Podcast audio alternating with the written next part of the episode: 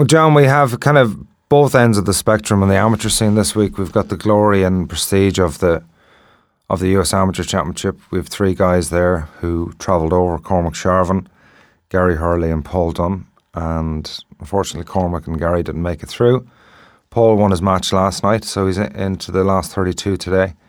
Two rounds, um, hopefully for Paul to play today.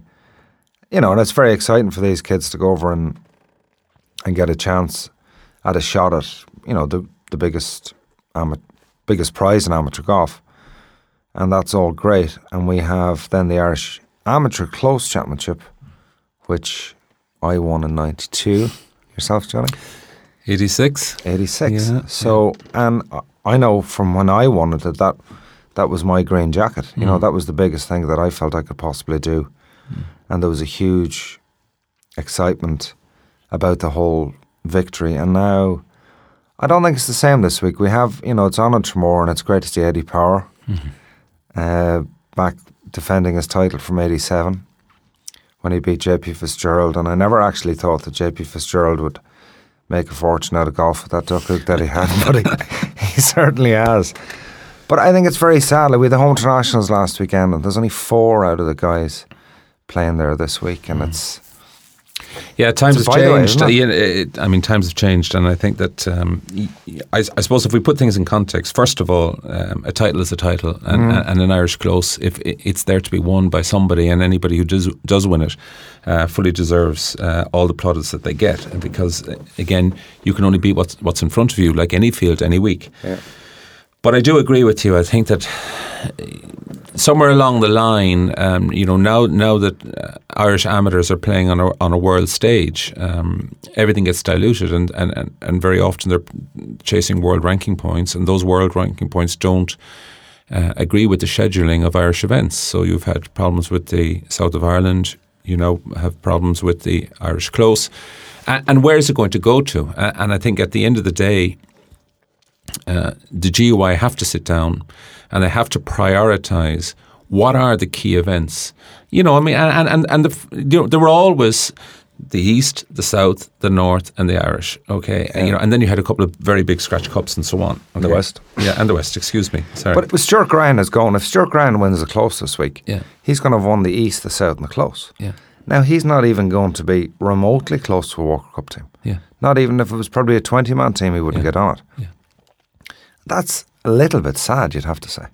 But but then again, who's controlling the world rankings? I mean, you know, if if, if you think of Ireland and, and the pedigree that it has produced in terms of world golf over the last number of years, surely be to God, it can turn around to the R&A, it can turn around to the USGA even and sort of say, hang on a second now, we're producing the cream of the crop from Europe's perspective we need to have more weight on our tournaments, and more importantly, we need to create a schedule that we guarantee that we have the best players because it's very, very important that the best players are there.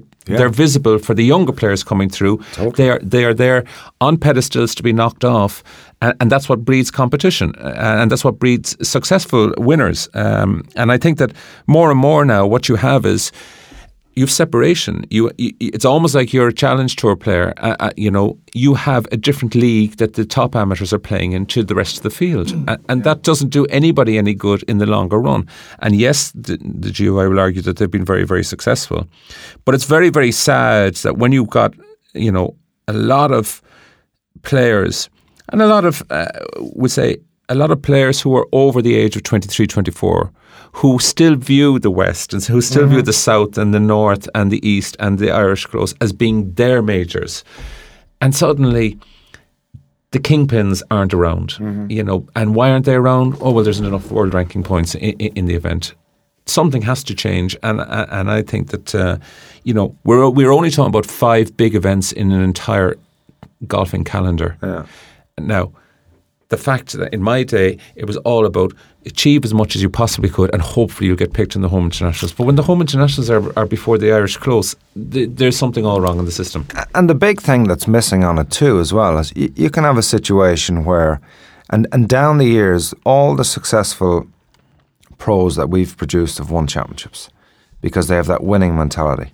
And I would rather win the West of Ireland every year than finish 10th in the St Andrews Links Trophy. And the problem with this is that you know, Stuart Grehan's had a brilliant Mm. season. He's won two championships, and he's got a winning mentality. And he's going into the match play thinking, t you know, today, you know, here's another championship on the line. Mm. Whereas we will have, well, hopefully five guys in in the Walker Cup. Jack Hume has won the West. Cormac Sharvin won the Brabazon. Didn't play. Uh, Gary Hurley hasn't won anything this year. Gavin Moynihan won the stroke play. So, you know, we want to. I think that producing that winning mentality is going to help them when they mm. get into the pro ranks, and not just, you know, you know, do we want to create superstar pros? Yes, we do. Like Shane Lowry, who won everything around him, mm. and then he gets into the pro scene. Takes a little bit of time to find his feet. Well, it took him about four days at the Irish Open, but you know, once he got out on tour, but he had that instinctive winning mentality from doing it in his amateur days. McDowell was the same, won everything. Yeah. Harrington was the same, won everything. Yeah. You know, and I I think that's where it's getting a little bit lost in translation because we're working on world ranking points and stuff.